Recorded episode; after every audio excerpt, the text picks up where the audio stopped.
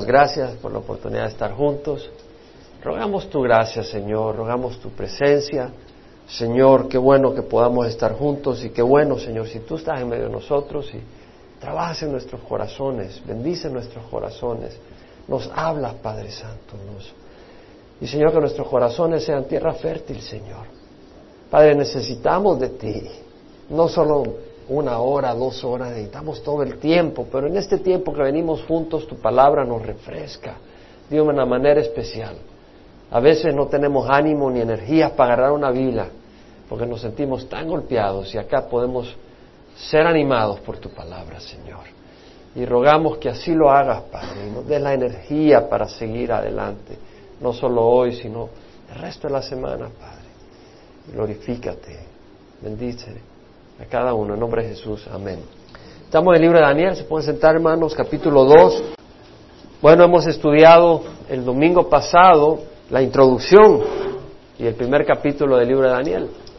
Vimos cómo Daniel fue llevado al exilio en el año seiscientos cinco, cuando Nabucodonosor, antes de Jesucristo, cuando Nabucodonosor llegó y sitió a Jerusalén. Entró a Judá, sitió a Jerusalén cuando estaba Jos, eh, Joaquín de rey.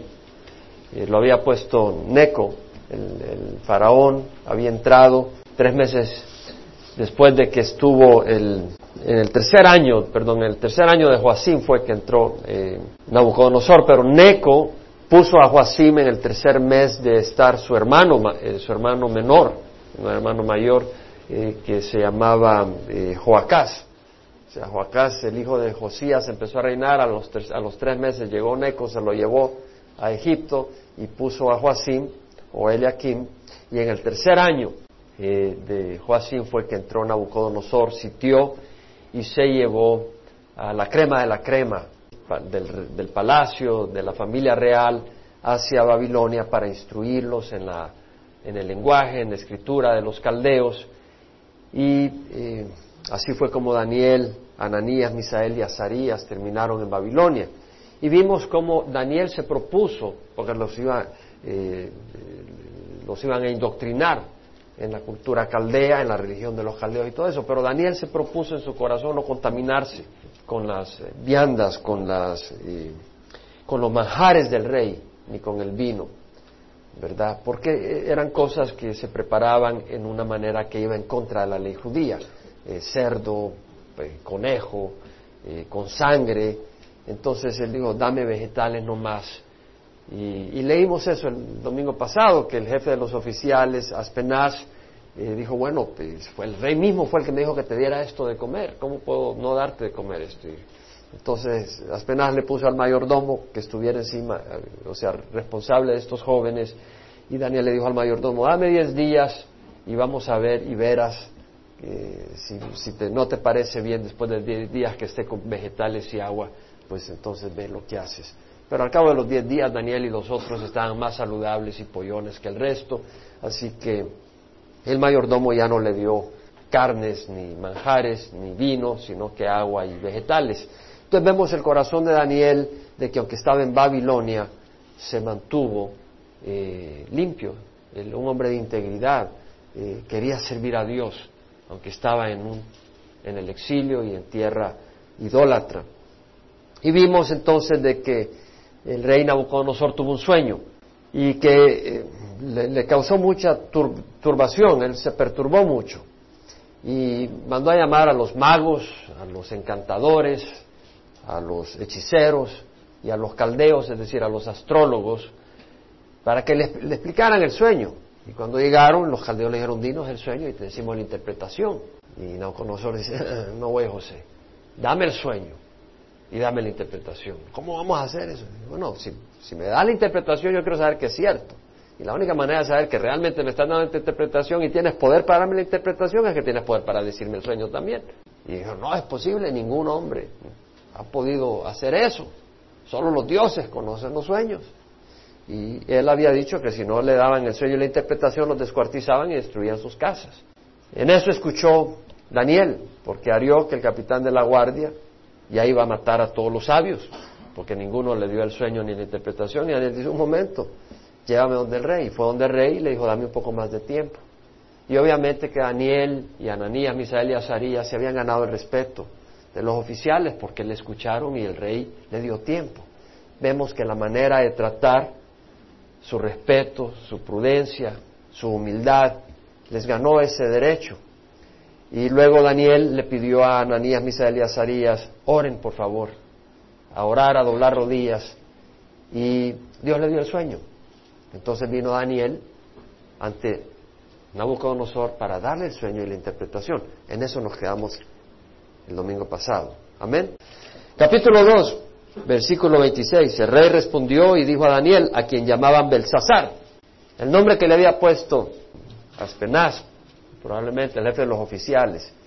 Y hablamos el domingo pasado que estos hombres tenían nombres de Dios, pero lo que querían hacer era cambiar su identidad y hacer los caldeos en su manera de pensar. Y es lo que quiere Satanás hacer de ti, que te olvides que eres hijo de Dios, que has recibido a Cristo, y pienses como el mundo, se te olvide tu identidad y empieces a actuar como una persona del mundo. No necesitas hacer eso, nunca te olvides. Daniel nunca cambió su nombre. Sí le llamaban Belsasar, pero él sabía que él era Daniel. Y a lo largo de toda la, el libro de Daniel vemos que habla de Daniel, Daniel, no de Belsasar. Dice, yo soy Daniel, Jehová es mi juez. Nunca te olvides tu nombre cristiano. Los primeros discípulos se llamaron cristianos en Antioquía, seguidores de Cristo. Eso es lo que somos, cristianos. Entonces vemos que dice que el rey respondió y dijo a Daniel, a quien llamaban Belsasar, ¿eres tú capaz de darme a conocer el sueño que he visto y su interpretación? Respondió Daniel ante el rey y dijo, en cuanto al misterio que el rey quiere saber, misterio no es ta ta ta tan, no es lo que quiere decir. Misterio es algo que está escondido, que no se ha revelado y que Dios trae a revelación. Amén. Algo escondido. Eh, no hay sabios, encantadores, magos ni adivinos que puedan declararlo al rey, pero hay un Dios en el cielo que revela los misterios, y él ha dado a conocer al rey Nabucodonosor lo que sucederá al fin de los días. Tu sueño y las visiones que has tenido en tu cama eran estos. A ti, oh rey, en tu cama te surgieron pensamientos sobre lo que habrá de suceder en el futuro. Ahí estaba durmiéndose Nabucodonosor y dice, bueno, tengo este reino tan poderoso, ¿qué pasará cuando me muera? ¿Qué ocurrirá? ¿Vendrán otros? ¿Se pelearán entre ellos? Yo trabajando tanto para que este reino se cree. Y, y, y Dios es el que interpreta y se mete en esa situación. De hecho, era el que había estimulado eso para traer esa revelación. Entonces vemos que dice, te sugiero pensamientos sobre lo que habrá de suceder en el futuro, y el que revela los misterios te ha dado a conocer lo que sucederá. En, vemos que Dios se mete hasta en los sueños. En cuanto a mí, me ha sido revelado este misterio, no porque yo tenga más sabiduría que cualquier otro viviente, no porque yo sea Daniel, el profeta. No, soy fulano, nadie, nadie. Pero es con el fin de dar a conocer al rey la interpretación y para que tú entiendas los pensamientos de tu corazón. Tú, oh rey, tuviste una visión. Y aquí había una gran estatua. Esta estatua era enorme y su brillo extraordinario. Estaba de pie delante de ti, su aspecto era terrible. No, el terrible no es tanto horrible, sino intimidante, portentosa. Una estatua tremenda, grande, y la cabeza de esa estatua era de oro puro, su pecho y sus brazos de plata, su vientre y sus muslos de bronce, sus piernas de hierro, sus pies en parte de hierro y en parte de barro. Estuviste mirando hasta que una piedra fue cortada sin ayuda de manos y golpeó la estatua en sus pies de hierro y de barro y la desmenuzó. Entonces fueron desmenuzados todos a la vez, el hierro, el barro, el bronce, la plata y el oro. Quedaron como el tamo, es decir, la paja de las ceras en verano, cuando trían el trigo y la paja se medio pulveriza y la tiran arriba para que el viento de verano que pasa sobre los montes en las partes altas se lleve la paja y quede el grano. Así quedaron estos reinos destruidos y el viento se los llevó sin que quedara rastro alguno de ellos. Aquí hay tanto, hermanos, y pudiera yo estar elaborando, pero si no, no. Pero hay mucho, hermano, no crea que esta es una historia así nomás, hay mucho, ponga atención. Palabras que tienen tanto poder. Y la palabra que había golpeado la estatua se convirtió en un gran monte que llenó toda la tierra. Este es el sueño. Ahora diremos ante el rey su interpretación. Tú, oh rey, eres rey de reyes. Sí, él era rey de reyes. Habían naciones, habían pueblos bajo su dominio. Habían reyes que estaban bajo ese rey. Pero el verdadero rey de reyes, el último rey de reyes, el primero, el que está encima de todos, todos los reyes, Jesucristo, a quien el Dios del cielo ha dado el reino, el poder, la fuerza y la gloria. Le está diciendo a Nabucodonosor, hey Nabu, tú estás a cargo porque Dios te dio el reino, no porque tú llegaste con poder. Dios te lo dio. Y donde quiera que habiten los hijos de los hombres, las bestias del campo, las aves del cielo, Él los ha entregado en tu mano. Y te ha hecho soberano de todos ellos. Tú eres la cabeza de oro. Un hombre asesino. Un hombre duro. Dios lo había puesto de gobernante. ¿Quién puso de gobernante a Hitler? Dios. Está en control absoluto. Él pone y quita reyes. Lea Daniel dos. Versículo veintiuno. Él es quien cambia los tiempos y las edades, quita reyes y pone reyes. Dios está en control. Tú eres rey, eres rey de reyes, a quien el Dios del cielo ha dado el reino, el poder, la fuerza y la gloria. Y donde quiera que habiten los hijos de los hombres, las bestias del campo, las aves del cielo. El, ok, ya leímos eso. treinta y nueve. Después de ti se levantará otro reino, inferior a ti. Y luego un tercer reino de bronce, que gobernará sobre toda la tierra. Y habrá un cuarto reino. Es importante el orden que está diciendo las cosas, porque no habla de un quinto. Y eso es importante porque explica que el cuarto es un proceso donde renace el imperio romano.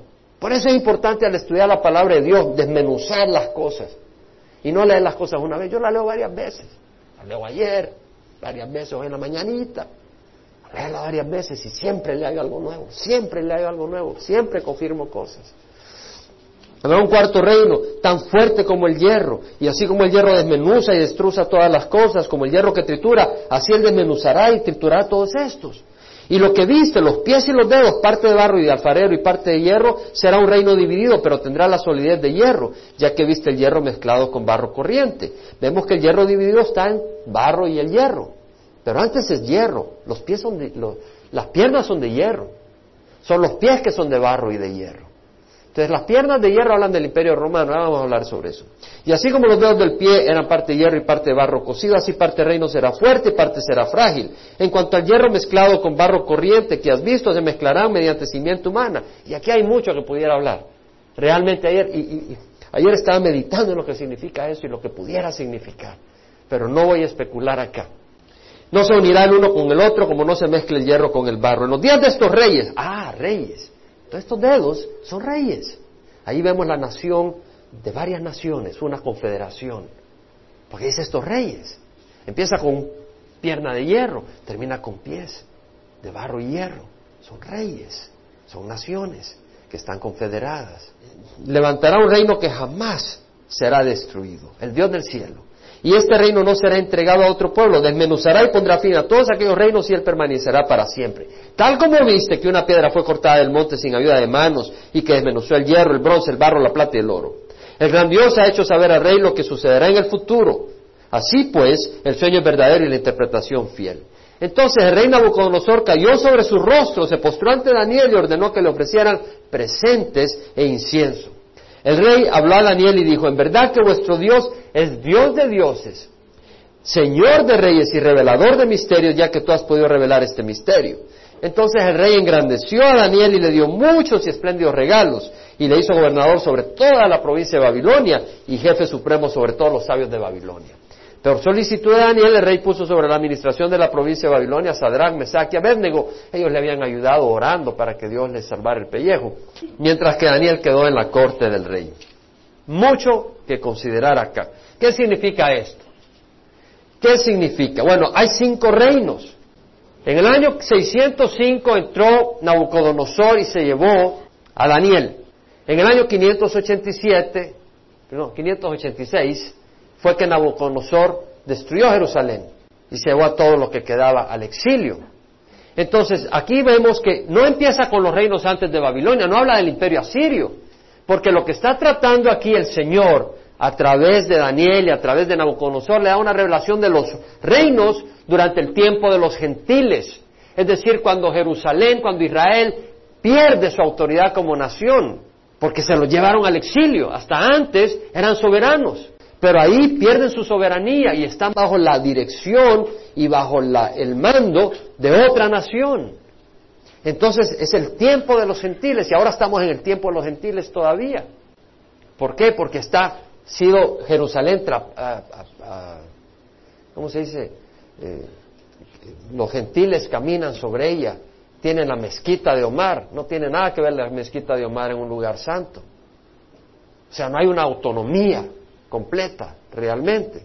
Entonces, eh, habla de las naciones y de los reyes, de los imperios que se levantan. Entonces, habla primero del imperio babilónico, que fue desde el año, eh, bueno, seiscientos cinco, que se llevaron a, a Daniel, que realmente Nabucodonosor tomó control. Nabopolasar, su papá, había sido rey antes de Babilonia también.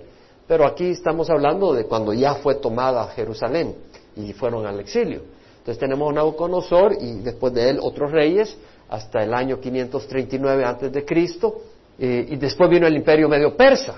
Entonces eran dos naciones, los medes, los, los medes y los persas.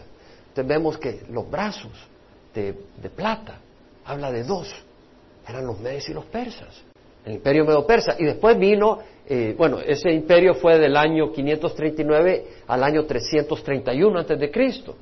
Pero en el año trescientos treinta y uno entró Alejandro Magno, Alejandro el Grande, el griego, el imperio griego. Y ese reino fue del trescientos veintiuno al sesenta y tres antes de Cristo, cuando cayó a Roma. Vino el imperio romano del sesenta y tres antes de Cristo al cuatrocientos setenta y cinco después de Cristo. Duró como quinientos años, pero vemos que ese imperio revive. Por eso vemos que del hierro que era Roma, que trituró a las naciones, reconocido por su poder, Roma era sin misericordia, aplastada por donde andaba. Vemos que este imperio va a revivir y ya está reviviendo en los últimos días. Por eso vemos los diez pies, las diez naciones, hay una confederación de naciones y podemos entrar en eso. Pero antes de entrar en más detalle, vemos que cuando este reino, al final, viene una roca que es cortada de la montaña, pero no con manos humanas. Entonces, la roca habla de Jesús. Jesús es la roca. La Biblia decía antes de que iba a haber un gobernador que va a reinar eternamente, que es del cielo, que es Dios. La Biblia hablaba desde antes de que los reinos de este mundo van a desaparecer y Dios va a traer su reino. ¿Qué significa esto? En Isaías nueve, seis y siete leemos: un niño nos ha sido dado, un niño nos ha nacido, un hijo nos ha sido dado, y la soberanía estará sobre sus hombros. Soberanía, poder, autoridad, gobierno. Y se llamará su nombre: Admirable Consejero, Dios Poderoso, Padre Eterno, Príncipe de Paz. Sobre el trono de David y sobre su reino, y la extensión de su paz y de su justicia y de su, de su soberanía y de su poder no tendrán fin, no tendrán límites. Sobre el trono de David y sobre su reino, para afianzarlo y sostenerlo con el derecho y la justicia desde entonces y para siempre. El celo de Jehová de los ejércitos hará esto. Entonces, lo que está diciendo es de que Dios va a gobernar, pero también está diciendo de que ese Dios es un niño, nace como un niño, un niño nos ha nacido, es decir, tiene una naturaleza humana, pero también es de origen divino. Un niño nos ha nacido, un hijo nos ha sido dado. Se llamará su nombre: Admirable Consejero, Dios Poderoso, Padre Eterno. Ahora, por eso esa roca no fue cortada con manos humanas, porque es una roca que viene del cielo. Es decir, que es la obra de Dios. El celo de Dios hará esto, ¿verdad? Y sabemos que la roca... Ahora, este, este gobernador de origen divino... Eh, Isaías dijo, ¿se acuerdan cuando estudiamos sobre Acaz? Este rey de Judá, hijo de Jotam, hijo de Uzías. Eh, no sé si se acuerdan de que venía eh, Peca, hijo de Remalías, rey de Israel, venía con Rezín, rey de Aram, para combatir contra Acaz. Y eh, el Señor le dice: no, no prevalecerá contra ti, a través de Isaías. Isaías dice: pide una señal, profunda como el Seol y alta como el cielo. Y dice: yo no voy a pedir ninguna señal. Dice: eres un necio, estás tentando a Dios. Y le dice: esta es la señal, la Virgen concebirá y dará a luz un hijo, y le pondrás por nombre Manuel. Ahora, esa señal ocurrió en ese tiempo, es decir, Isaías tomó a una mujer virgen y concibió, pues a través de su intimidad, y le puso por nombre Manuel. Claro, esa fue la señal a, a Acaz. Pero esa señal era simplemente la sombra, así como el cordero muriendo y siendo sacrificado en Egipto para que el ángel del Señor no matara y salvara a, a, a los hogares. Así esta sombra representa una realidad. Y esa realidad es María, eh, virgen, teniendo un bebé sin necesidad de un padre terrenal. Entonces vemos esa profecía dada a través de Isaías. La Virgen dará a luz y le pondrá por nombre Emmanuel, que quiere decir Dios con nosotros. Entonces vemos que esa, ese, ese Isaías profetiza claramente de que viene alguien que es de origen divino. Un niño nos ha nacido, un hijo nos ha sido dado, el Hijo de Dios, ¿verdad? Nos ha sido dado para gobernar, y sobre sus hombros está el, la soberanía reposará sobre sus hombros. Entonces, vemos eh, la profecía. Ahora, no solo ahí tenemos la profecía de este niño. En Génesis, cuando ha caído Adán y Eva pecando, ¿verdad?, que han desobedecido a Dios, creyeron la mentira y, y desobedecieron a Dios, Dios habla a Satanás y le dice: pondré enemistad entre ti y la mujer, entre tu simiente y su simiente, y él te aplastará la cabeza y tú le morderás el calcañar. Ahora bien, no le dice, eh, diría la, la simiente del hombre. Siempre cuando se habla de los hijos es la simiente del hombre, pero acá le dice entre tu simiente y la de ella, porque no va a haber hombre involucrado en la descendencia de ese Mesías, sino que es de Dios. No es José que impregnó a María. Si no hubiera dicho, eh, eh, me explico, sino entre tu simiente y la, entre tu simiente y la simiente de Adán. Pero dice, entre tu simiente y la mujer, la simiente de la mujer.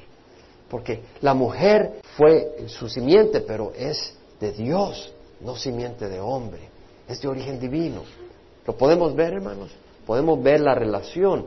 Entonces, vemos además de que la Biblia... Y aquí hay tanto que hablar porque, eh, bueno, es una roca. Vemos que es de origen divino, que va a gobernar al final de los tiempos. Y vemos que es una roca.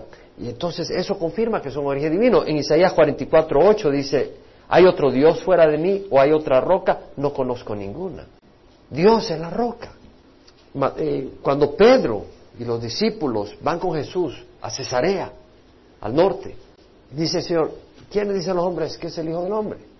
Eh, bueno, unos dicen que eres Juan el Bautista, otros Elías, otros uno de los profetas. Bueno, ¿y ustedes quién dicen que soy yo? Pedro dice, tú eres el Cristo, el Hijo del Dios viviente. Jesús le dice, bienaventurado, Pedro, hijo de Jonás, porque esto no te lo reveló carne ni sangre, sino mi Padre que está en los cielos. Yo te digo que tú eres Pedro, y sobre esta roca edificaré mi iglesia. ¿Cuál es esa roca? No es Pedro. Dios no va a fundar su iglesia en un hombre. La roca es que Jesús... es el Mesías, el Hijo de Dios, ese origen divino, esa verdad, ¿verdad? Entonces, una iglesia que está fundada en que Jesús es el ángel de Dios, no es la iglesia de Dios, porque Jesús dijo, y sobre esta roca edificaré mi iglesia, sobre la roca de que Cristo es el Hijo del Dios viviente, es Cristo el Hijo del Dios viviente, en esa roca está fundada la iglesia, pero vemos que Jesús es esa roca. Entonces, en el Antiguo Testamento está profetizado un Mesías, hombre y Dios. Un niño nos ha nacido, un hijo nos ha sido dado.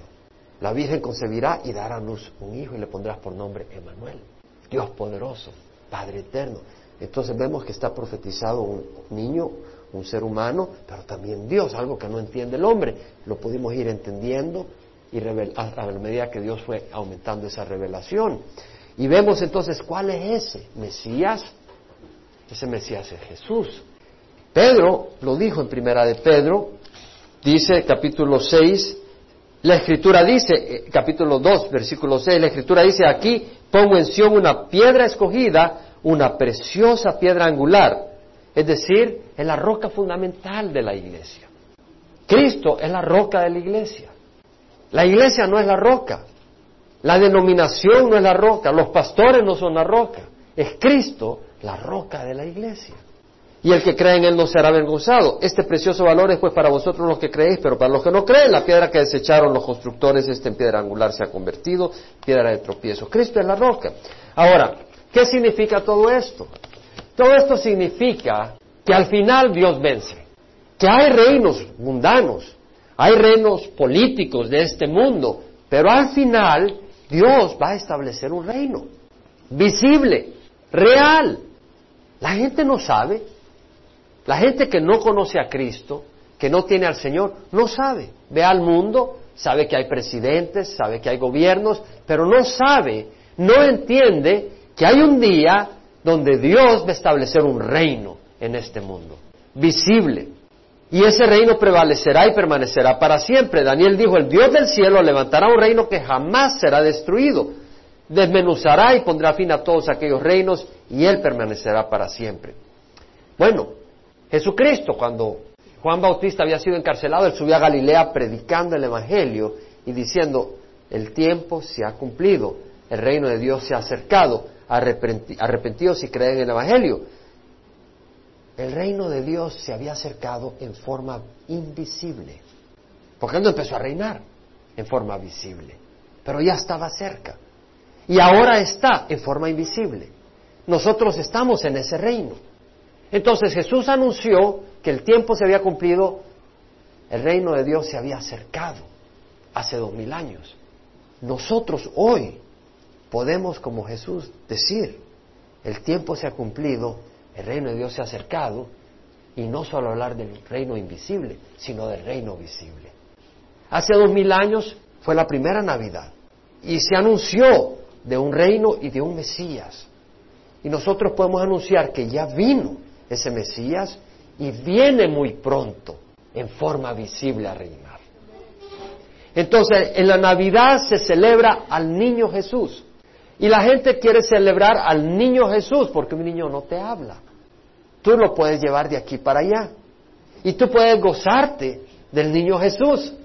Pero el niño Jesús, ahí en el pesebre, lo pones muy bonito y le pones fotos, luces y todo. Pero ese esa eh, no te dice nada. Señor Jesús dijo, ¿por qué me dices Señor, Señor, y no haces lo que yo os digo? El Señor Jesús creció, murió en la cruz, y vive y está con nosotros. Entonces, ahora tenemos que anunciar en esta Navidad su segunda venida y compartir su segunda venida. Jesús viene, lo hemos compartido en dos Timoteo cuatro, Pablo le dice a Timoteo, os encargo solemnemente en la presencia de Dios y de Cristo Jesús, que ha de juzgar a los vivos y a los muertos por su manifestación y por su reino. Predica la palabra. ¿Por qué dice Pablo eso? Porque Jesús viene a juzgar a los vivos y a los muertos por su manifestación y por su reino. Predica la palabra. Insiste a tiempo y fuera de tiempo. Redarguye, reprende, exhorta con mucha paciencia e instrucción. Porque vendrán tiempos cuando no soportarán la sana doctrina. Entonces vemos que Pablo está diciendo, Jesús viene. Y si vemos las cosas alrededor, el tiempo está cerca. Y lo repito, la doctrina del arrebatamiento de la iglesia es inminente. Es decir, Pablo creía que Dios iba a arrebatar la iglesia en ese momento, porque no se necesitaba ninguna profecía para que se cumpliera eso. Es decir, Dios puede venir en cualquier momento a arrebatar la iglesia desde hace muchos años, pero no sabemos el día ni la hora. El asunto es que ahora ya tenemos las señas de la tribulación. Y como sabemos que el arrebatamiento es antes que la tribulación, hermanos, el arrebatamiento está a la esquina de la, a la vuelta de la esquina. Tenemos las señas. Y hemos ido a Ezequiel y vamos a ir a Ezequiel hoy. Ezequiel fue llevado al exilio cuando murió Joacim, su hijo Joaquín reinó por tres meses y vino Nabucodonosor y se lo llevó con su madre, sus mujeres, y puso a Matanías, a quien llamó Sedequías, y Sedequías empezó a reinar. Fue en ese tiempo que se llevó a Ezequiel al exilio. Entonces Ezequiel fue llevado al exilio ocho años después de Daniel, en Babilonia. Obviamente que Ezequiel conoció y supo de Daniel en Babilonia, aunque probablemente lo conocía antes. Pero vemos acá en Ezequiel treinta y ocho, y vino a mí la palabra de Jehová diciendo, hijo de hombre, pon tu rostro hacia Gog de la tierra de Magog, príncipe de Ros, Mesec y Tubal, y profetiza contra él. Aquí está hablando del jefe de Rusia y de Turquía, al norte de Israel. Así dice Jehová Dios, y aquí estoy contra ti, oh Gog, príncipe de Rogs, Mesec y Tubal. Te haré dar vuelta, pondré garfios en tus quijadas, y te sacaré con todo tu ejército, caballos y jinetes, todos ellos bien equipados, una gran compañía, con pavés y escudo, todos ellos empuñando espada, Persia, Etiopía, Fut con ellos, todos con escudo y elmo. Hemos dicho, Persia es, ¿qué país? Irán, que viene con Etiopía, es decir, Sudán y esta parte de África y Put, que es Libia, estas naciones que están alineadas con Rusia, Gomer con todas sus tropas, que es Turquía, Betogarma, que es la parte de Armenia, al norte. Al cabo de muchos días recibirás órdenes, al final de los años vendrás a la tierra recuperada de la espada, cuyos habitantes han sido recogidos de muchas naciones, está hablando de Israel. En los montes de Israel, que habían sido una desolación continua, este pueblo fue sacado de entre las naciones y habitan seguros todos ellos. Subirás y vendrás como una tempestad. Así dice Jehová de los ejércitos. Sucederá en aquel día que pensamientos vendrán en tu mente y concebirás un plan malvado y dirás, subiré contra una tierra indefensa, iré contra los que viven tranquilos, que habitan confiados, que habitan todos ellos sin murallas, sin cerrojos ni puertas. Obviamente que ahorita Jerusalén y, y Israel no habita confiado en, en su ambiente, pero vemos que las naciones ya están alineadas contra Israel. ¿Y quién ha leído las noticias sobre Mahmoud Ahmadinejad esta semana? Si usted se da cuenta, él hizo una reunión donde viene gente de treinta países para decir que el holocausto no existió, que el holocausto de Israel no existió, y dijo de que Israel va a ser wipe out, va a ser barrido y va a desaparecer, así como la Unión Soviética desapareció de la noche a la mañana. Ese hombre tiene sed de destruir a Israel. Y ya hablamos eso y lo vuelvo a recordar. Él piensa que el doce imán, es decir, este profeta que va a salir en los musulmanes, para que él venga y establezca una paz universal, hay que traer una crisis, y él quiere provocar esa crisis en el mundo. Y está eh, con poderes nucleares, y pues lo que va a querer hacer, él dice que ya Israel va, va, va a ser barrido muy pronto. Este, estamos en días críticos. Es claro de que estamos en los últimos días. Y es necesario recordar eso, porque nos distraemos fácilmente.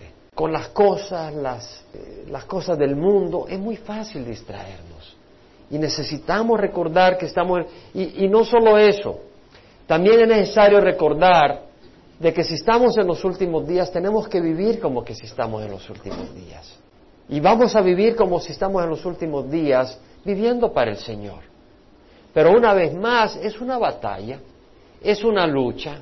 Pierdes la paciencia, gritaste, dijiste lo que no habías de haber dicho, viste lo que no tenías que ver. Pero el Señor, dice en Hebreos, teniendo pues un gran sumo sacerdote que trascendió los cielos, Jesús el Hijo de Dios, retengamos nuestra fe. Porque no tenemos un sumo sacerdote que no pueda compadecerse de nuestras flaquezas, sino uno que fue tentado en todo como nosotros, pero sin pecado. Entonces dice luego el autor de Hebreos, acerquémonos pues con confianza al trono de gracia, para que recibamos misericordia y hallemos gracia para la ayuda oportuna. Lo que quiero decirte es que hoy tú puedes empezar de nuevo. A la luz de lo que hemos hablado, a la luz de lo que hemos recordado, acuérdate de vivir como estamos en los últimos días. Y renueva tu corazón al Señor. El Señor dice, si confesamos nuestros pecados, Él es fiel y justo para perdonar nuestros pecados y limpiarnos de toda maldad. Hoy puedes empezar de nuevo. Constantemente la regamos. Recuerda que hoy puedes decir, ok, yo entiendo eso, pero puedes una vez más, como Daniel, proponerte servir al Señor. Porque el enemigo te dice, tú eres un asunto perdido. Ayer le gritaste al vecino, y anteayer también. Y hace cinco días también, te has quedado hasta afónico. Pídele perdón a Dios. Dios quiere que sigamos adelante. Una de las cosas que podemos ver en este estudio es que el reino de la, del cielo en la tierra no es un reino que la iglesia conquista gradualmente al mundo. Hay algunos que no creen en el milenio, que creen que la iglesia va a ir eh, incorporando príncipes, presidentes, etcétera, cristianos, y al final va a estar ya el mundo listo para que venga Jesús a reinar. Y no creen en el milenio de esa manera. Pero no es cierto. Acá vemos que el Señor trae a esa roca que destruye las naciones anteriores, todo poderío anterior, y Él pone su reino. No es la iglesia la que va a conquistar al mundo con cruzadas militares, como lo hizo la iglesia católica en la Edad Media, o con movidas políticas y buscando presidentes. Y no. La iglesia y el, la iglesia y el mundo siempre van a estar de choque. Es decir, nosotros amamos a la gente del mundo, pero la iglesia y el mundo van a estar de choque. Jesús dijo, si el mundo os odia, sabe que me ha odiado a mí primero. Si fueras del mundo, el mundo amaría lo suyo, pero porque no soy del mundo, sino que yo os escogí del mundo, por eso el mundo os odia. Ya os he dicho, un siervo no es mayor que su señor. Entonces, vemos de que va a haber un odio del mundo y del sistema del mundo contra el cristiano.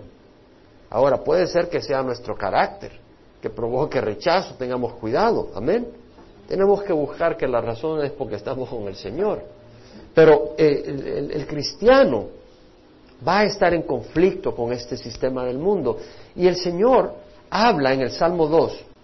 ¿Por qué se sublevan las naciones y los pueblos traman cosas vanas? Se levantan los reyes de la tierra y los gobernantes traman unidos contra Jehová y contra su ungido.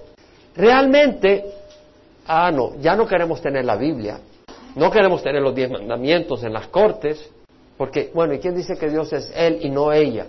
¿Y por qué nuestro Dios? Ahora eh, salió una de la Cámara de Representantes, alguien que cuando lo, jure, lo van a juramentar, ya es el primer musulmán, no va a llevar una Biblia, sino que va a llevar el Corán. Bueno, pues tiene todo el derecho, si él es musulmán. Pero realmente vemos lo que ocurre, ¿verdad? Eh, la nación... No es, eh, la, Estados Unidos no es una nación cristiana. La única nación teocrática, que quiere decir reinada por Dios, fue Israel. Puedes tener gobernantes cristianos, pero Estados Unidos no es una nación cristiana. No está gobernada por Dios. Hay un presidente que tiene que acomodar a todas las religiones. Jesucristo no acomoda a todas las religiones. ¿Me explico? Entonces, vemos la diferencia. Entonces, ellos dicen, rompamos sus cadenas y echemos de nosotros sus cuerdas. Claro. Tú vienes y dices, bueno, el matrimonio es entre un hombre y una mujer. Eres un angosto de pensar, eres un torcido, ¿cómo puedes pensar así? Y si son dos hombres y se quieren, ¿por qué no? O son dos mujeres y se aprecian, ¿por qué no? ¿Quién eres tú? O sea, está contra eso. Ellos tienen su propia justicia. El que se sienta en los cielos se ríe, el Señor se burla de ellos, luego les hablarás en su ira y en su furor los aterrará. Pero yo he consagrado a mi rey sobre Sión, mi santo monte. Ciertamente anunciaré el decreto de Jehová que me dijo, mi hijo eres tú, yo te he engendrado hoy. Pídeme y te daré las naciones como herencia tuya. O sea, viene el día en que el Señor era, reinará sobre todas las naciones. Y como posesión tuya, los confines de la tierra, tú los quebrantarás con vara de hierro, los desmenuzarás con vaso, como vaso de alfarero. El Señor desmenuzará las naciones y establecerá su reino. Otra cosa que podemos ver en este estudio, y hay mucho, es que Dios conoce y tiene control sobre la historia completa, el gobierno y sistema de este mundo. Él sabía y lo declaró. ¿Quién iba? La, las profecías de Daniel son tan exactas que... Mucha gente, ahora que ha visto que se han cumplido muchas, dicen de que Daniel no fue escrito por Daniel, sino que después de que ocurrieron los eventos, algunas personas modificaron las cosas. Como que si Dios no tiene poder para profetizar. Los rollos, de los manuscritos del Mar Muerto, hablaban de que Jesús iba a nacer en Belén y fueron, y fueron encontrados, y su fecha arqueológica muestra que fueron ahí escritos antes de, de que Jesús vino, y fue una profecía perfectamente cumplida, y la manera en que murió Jesús en la cruz, que cumplía exactamente lo que, lo que la Biblia de los judíos decía en el Salmo veintidós, eh, Dios profetiza tan claramente. Ahora, Dios está en control, y como hablaba, Él pone y quita reyes. Entonces, tú, tú tienes una persona que te hace la vida así, pero de miserable en el trabajo, Dios lo puso, Dios te lo puso. Y si ese zapato te aprieta, Dios lo puso ahí. Dios lo puso. Tiene un propósito. Dios tiene un propósito. Y aunque te duela, lo que tienes que hacer es rendirte al Señor y decirle, Señor, ayúdame para que tú hagas tu voluntad en mi vida. Porque al fin y al cabo, este zapato me aprieta por un poquito y ya después tú vienes.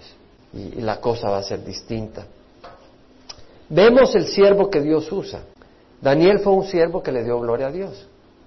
Él no dijo, ah, yo pude decirte este sueño porque yo tengo contacto con Dios.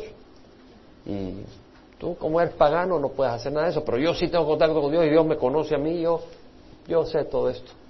No, le dijo, no, no, no, Dios te quiso revelar a ti estas cosas. Fue humilde, es Dios. Y además Daniel creía que Dios es compasivo. Si Daniel no hubiera sabido que Dios es compasivo, no le dice a Ananías, Misael y Azarías, oren, para que Dios ni hubiera dicho al rey, déjame, dame tiempo, voy a buscar el, el sueño. Pero Daniel sabía que Dios era compasivo, que iba a tener compasión de él. ¿Cuántas veces tú dudas de la compasión de Dios? ¿Cuántas veces tú piensas que Dios se olvidó de ti? Pero Daniel no. Estaban en una crisis. Los habían llevado al exilio. ¿Usted cree que Daniel se fue muy feliz y dejó toda su familia en, en Jerusalén? Él se fue al exilio como un esclavo. Perdió su tierra, perdió su familia, y ahí estaba en la corte del rey, que tenía que comer cerdo y todas esas cosas. Él dijo, no, no quiero comer nada de eso, y arriesgó su vida. Podía quejarse, podía decir que Dios se olvidó de él, pero él viene y dice, no, Dios me ama. A orar, muchachos, para que Dios nos dé el sueño y nos salve en el pellejo. ¿Cuántas veces nosotros, en vez de decir, a orar, muchachos, yo me quiero morir? Sí, se ríen porque hemos estado en ese bote, ¿no? Hemos estado en ese barco. El que ha estado ahí lo entiende. Pero Daniel no. Él sabía que Dios era compasivo. Y él oró. Además vemos que Daniel era, eh, Daniel, eh, era sensible hacia otros. ¿Por qué? Lo que le dice a Arioc, le dice, no mates a los demás sabios. Llame al rey que tengo el sueño. Él puede decir, acábatelo, son mi competencia. Y después decir, tengo el sueño. Pero no, vemos que él tiene sensibilidad a los demás, aún a los paganos. Entonces, si vienen mormones, testigos de Jehová, pues yo no quiero tener nada que ver con su doctrina, ¿verdad? Y si quieren entrar a confundir, pues mucho menos, ¿verdad? Pero vemos, sin embargo, sensibilidad hacia, hacia otros, ¿verdad? Tal vez no piensan como nosotros, pero no por eso los vamos a odiar. Tenemos que ser sensibles.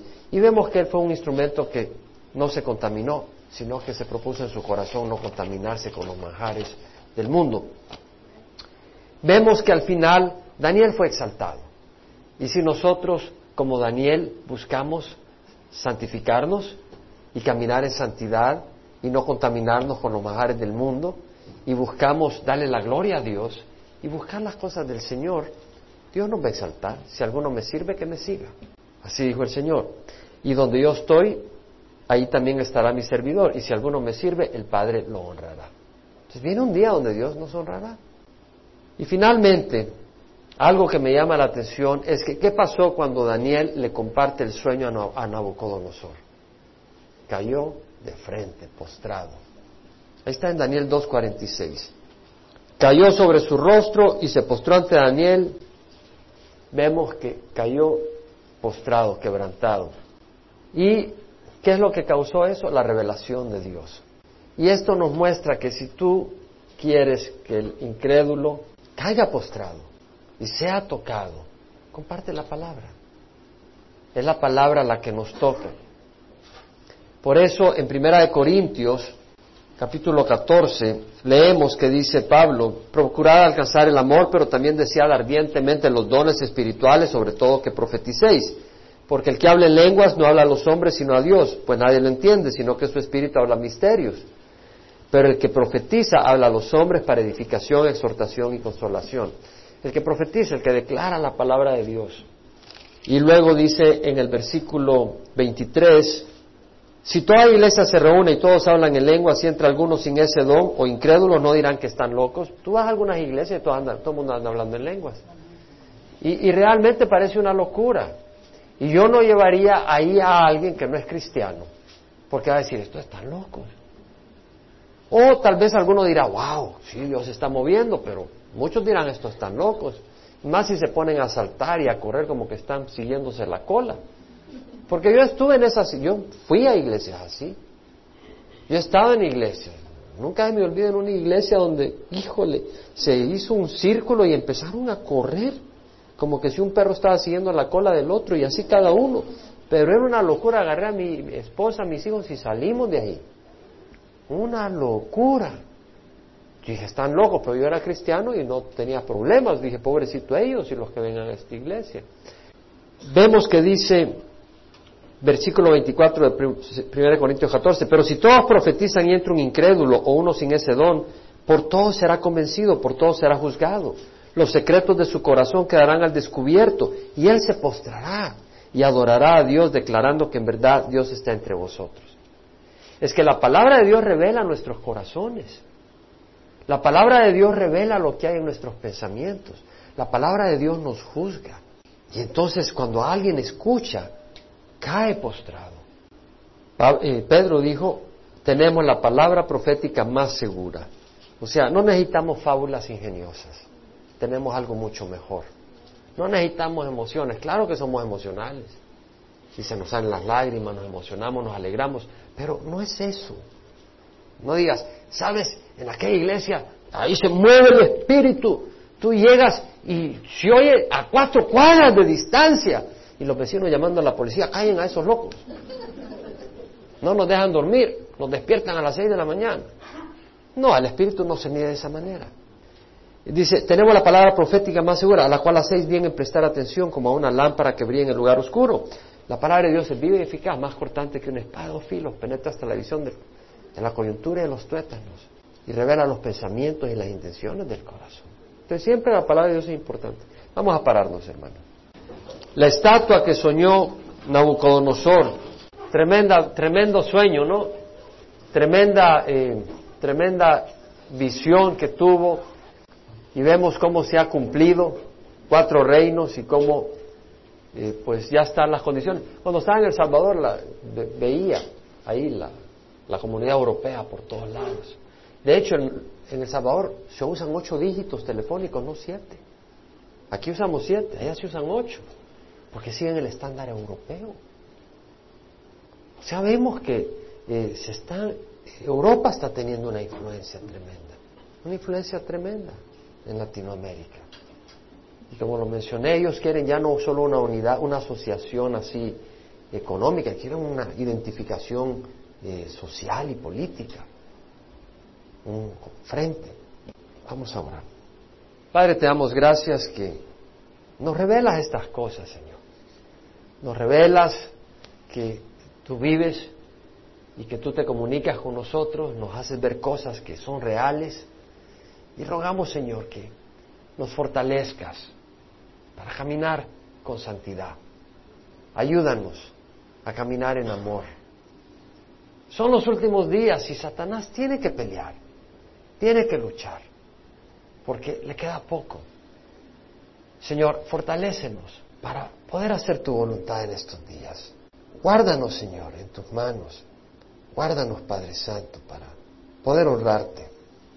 Guarda esta congregación, derrama tu Santo Espíritu, y que la gracia de nuestro Señor Jesucristo, el amor del Padre y la comunión del Espíritu Santo vaya con cada uno de nosotros. Esta semana que la gente está preocupada por celebrar la Navidad, que, Señor, podamos dar una palabra de luz, un versículo de tu palabra, Señor. Que podamos ser un instrumento de tu luz y no una víctima del comercialismo de este mundo. Te damos gracias, Señor, porque tú nos has rescatado y porque, Señor, podemos celebrar este periodo, esta temporada, Señor, con conocimiento y con luz. Señor, bendice, bendice, Señor. Bendice a tu pueblo en nombre de Cristo Jesús. Amén.